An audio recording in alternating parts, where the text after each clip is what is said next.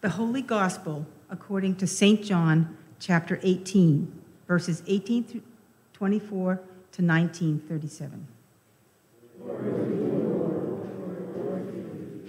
Then Annas sent him bound to Caiaphas, the high priest. Now Simon Peter was standing and warming himself. They asked him, You are not also one of his disciples, are you? He denied it and said, I am not. One of the slaves of the high priest, a relative of the man whose ear Peter had cut off, asked, Did I not see you in the garden with him? Again, Peter denied it, and at that moment the cock crowed. Then they took Jesus from Caiaphas to Pilate's headquarters. It was early in the morning.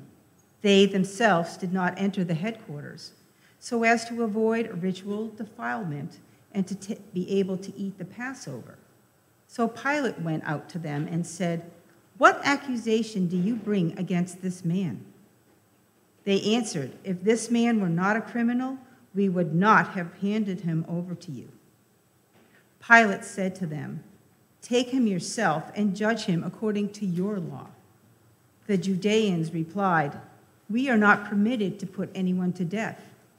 This was to fulfill what Jesus had said when he indicated the kind of death he was to die. Then Pilate entered the headquarters again, summoned Jesus, and asked him, Are you the king of the Jews?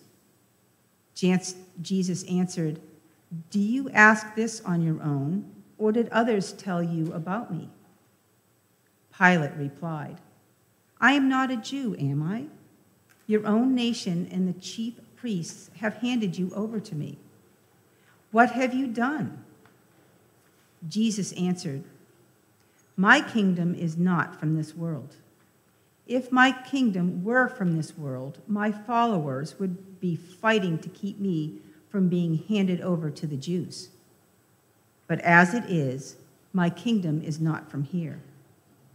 Pilate asked him, So you are a king?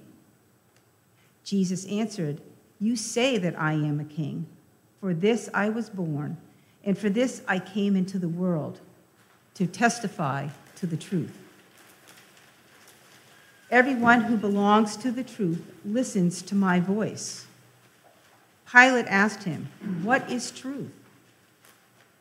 After he had said this, he went out to the Jews again and told them, I find no case against him. But you have a custom that I release someone for you at the Passover. Do you want me to release for you the king of the Jews? They shouted in reply, Not this man, but Barabbas. Now, Barabbas was a bandit. Then Pilate took Jesus and had him flogged. And the soldiers wove a crown of thorns and put it on his head. And they dressed him in a purple robe they kept coming up to him, saying, Hail, King of the Jews, and striking him on the face.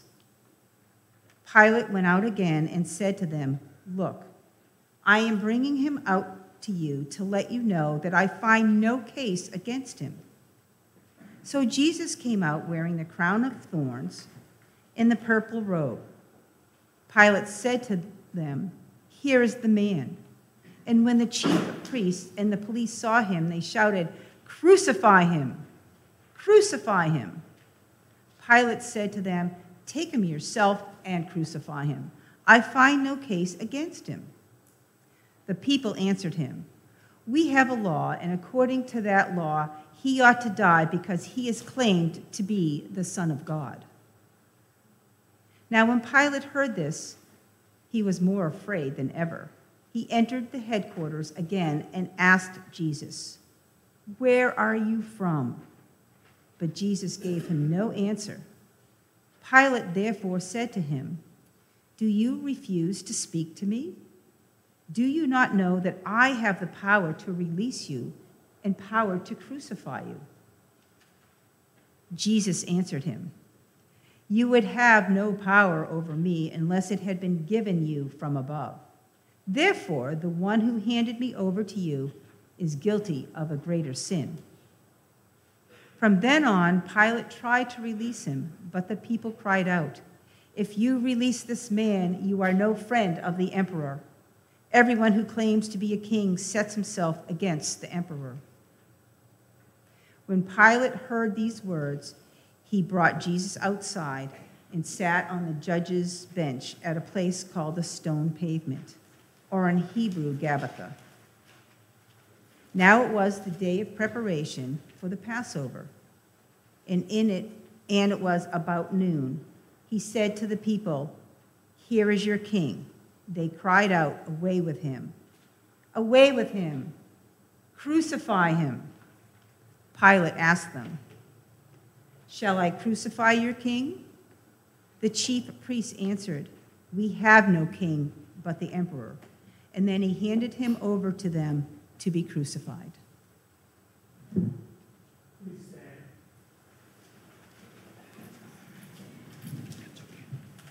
they took Jesus and carrying the cross by himself, he went out to what is called the place of the skull, which in Hebrew is called Golgotha. There they crucified him, and with him two others, one on either side, with Jesus between them. Pilate also had an inscription written and put on the cross. It read, Jesus of Nazareth, the King of the Jews. Many read this inscription because the place where Jesus was crucified was near the city, and it was written in Hebrew, in Latin, and in Greek. Then the chief priest said to Pilate, Do not write the King of the Jews, but this man said, I am King of the Jews. Pilate answered, What I have written, I have written. When the soldiers had crucified Jesus, they took his clothes and divided them into four parts, one for each soldier. They also took his tunic. Now the tunic was seamless, woven in one piece from the top. So they said to one another, Let us not tear it, but cast lots for it to see who will get it. This was to fulfill the scripture that says, They divided my clothes among them, and for my clothing they cast lots. And that is what the soldiers did. Meanwhile, standing near the cross of Jesus were his mother and his mother's sister, Mary, the wife of Clopas, and Mary Magdalene. When Jesus saw his mother and the disciple whom he loved standing beside her, he said to his mother, Woman, here is your son. Then he said to the disciple, Here is your mother. And from that hour, the disciple took her into his own home. After this, when Jesus knew that all was now finished, he said, in order to fulfill the scripture, I am thirsty. A jar full of sour wine was standing there. So they put a sponge full of the wine and a branch of hyssop and held it to his mouth.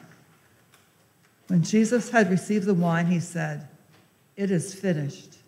Then he bowed his head and gave up his spirit. Since it was a day of preparation, the Jews did not want the bodies left on the cross during the Sabbath, especially because that Sabbath was a day of great solemnity. So they asked Pilate to have the legs of the crucified men broken and the bodies removed. Then the soldiers came and broke the legs of the first and of the other who had been crucified with him. But when they came to Jesus and saw that he was already dead, they did not break his legs. Instead, one of the soldiers pierced his side with a spear, and at once blood and water came out.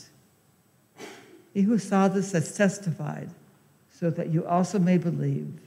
His testimony is true, and he knows that he tells the truth. These things occurred so that the scripture might be fulfilled. None of his bones shall be broken.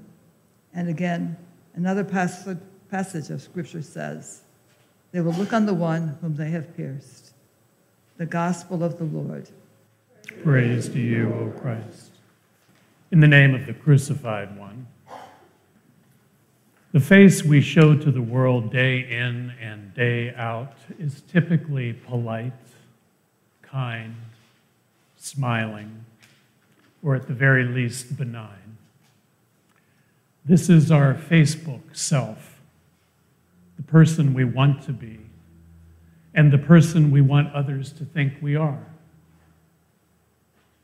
But then there is our other self, as psychologists, theologians, and other astute students of human nature teach us, just below the surface of our Facebook profile, underneath our public persona, there is a dark cellar in which we hide the ugly bits of ourselves, the refuse and the rubbish, those things we would rather not see, much less let others see.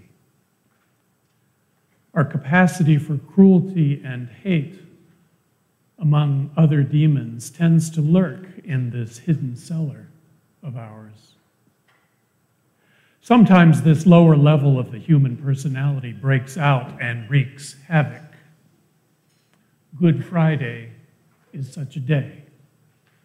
It is the day when humanity's ugly underbelly was exposed for all the world to see. The day when humanity nailed God to a cross out of sheer spite and fear and malice. Jesus, hanging on the cross, an excruciatingly painful reminder of the evil that lurks within each one of us, but for the grace of God. And tragically, much as we would like to think that Good Friday is in the distant past, safely behind us, the truth of the matter is that it raises its ugly head again and again every time we lose sight of these dark shadows within ourselves and underestimate their destructive power. Perhaps you think I'm overstating things. Surely crucifixions and similar atrocities are perpetrated only by the deranged, the deluded, the demented. Well, let's consider the facts for a moment. Who were the ones who ran the concentration camps of Nazi Germany, kept the gas ovens fed, experimented on the disabled, and blithely exterminated millions of innocent people?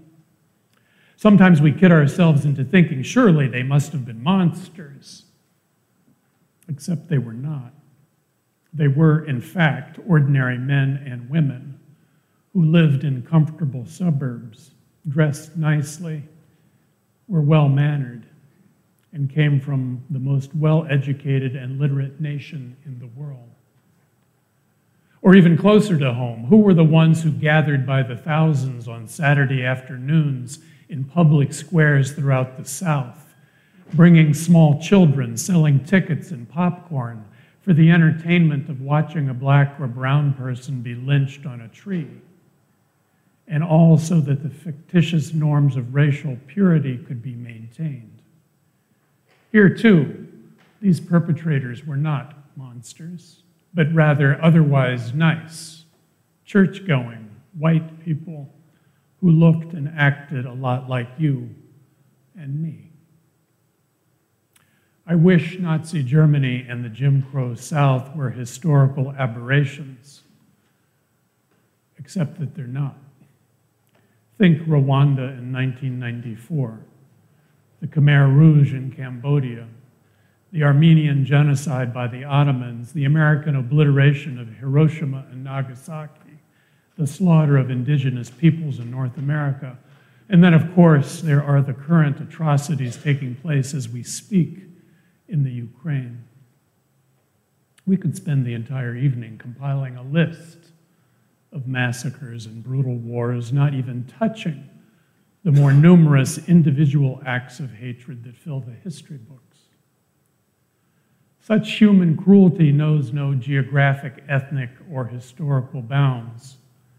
It is always at the ready, poised to explode within the human soul whenever the right or wrong conditions present themselves. Consider, for example, this simple yet arresting fact of the present moment in which we live. There are far more guns in the United States today than people. 1.3 guns for every man, woman, and child. And the sale of firearms in our nation is escalating with more than 20 million firearms bought and sold just last year. We are a powder keg waiting to explode. In the quiet of our hearts, we tell ourselves that we could not possibly engage in such extreme acts of violence. And perhaps some of us couldn't. Yet, even if we couldn't bring ourselves to be a direct perpetrator of evil, how many of us look the other way, pretending the darkness doesn't exist, disowning the moral responsibility to stop it from happening? Here is how the great English poet W.H. Auden makes this point.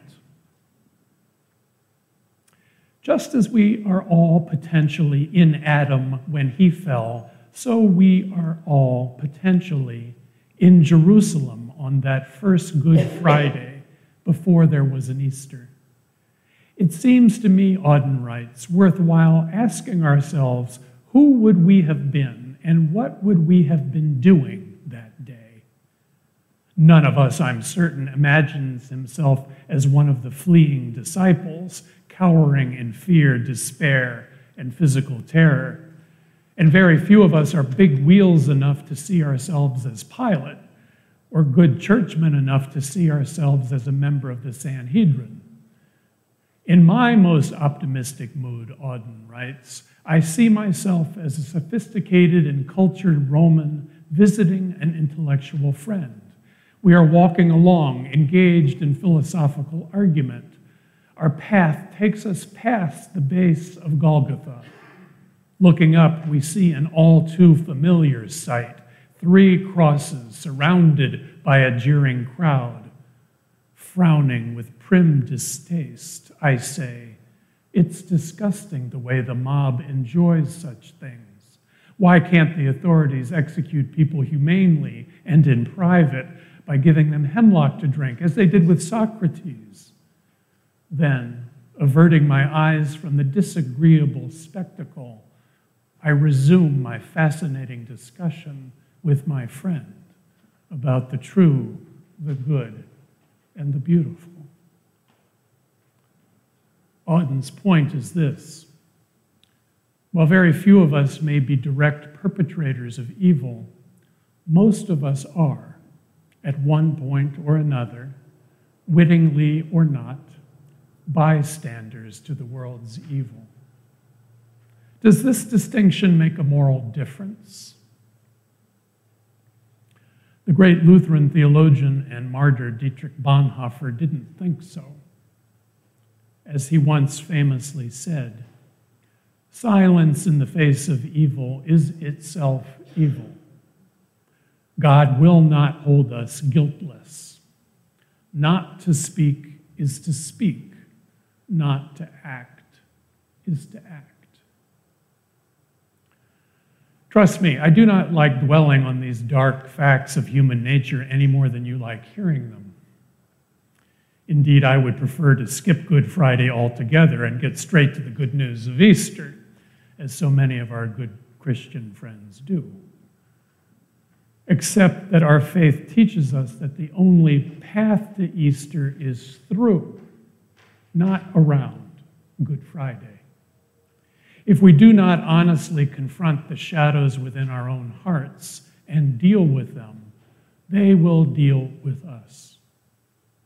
This is the ultimate message of the cross. Such an honest reckoning of our darker sides also means we must never allow ourselves to misrepresent Good Friday by indulging in the disingenuous dodge of scapegoating. This holy day has for too long been framed by Christians as an excuse for anti Semitism. Let us once and for all put to rest the blasphemous lie that the Jews killed Jesus. This is a pernicious myth perpetrated by the church over the centuries to make itself to make ourselves feel better about the crucifixion by pinning the blame on somebody else. In truth, we all killed Jesus. Rome killed Jesus by ordering his execution. The mob killed Jesus by picking Barabbas over the Son of God. Peter killed Jesus by denying him three times. The other disciples killed Jesus by abandoning him at his time of greatest need. The religious authorities killed Jesus by turning him over to Rome in the first place. Judas killed Jesus by betraying him. And we continue to kill Jesus every time we turn to violence or power or other false idols rather than loving God with all our heart, all our mind, all our strength, and loving our neighbors as ourselves. Good Friday is the day for us to own up to the mysterious darkness lurking within the cellars of our hearts.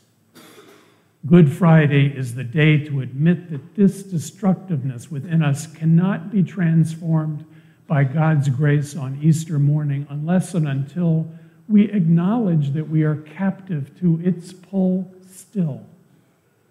And most importantly, Good Friday is the day to express our everlasting gratitude to the one who is willing to suffer the slings and arrows of humanity's baser self, even to the point of death on a cross, and all so that we might escape from the darkness of our cellars and bask instead in the light and love of our Father's eternal home.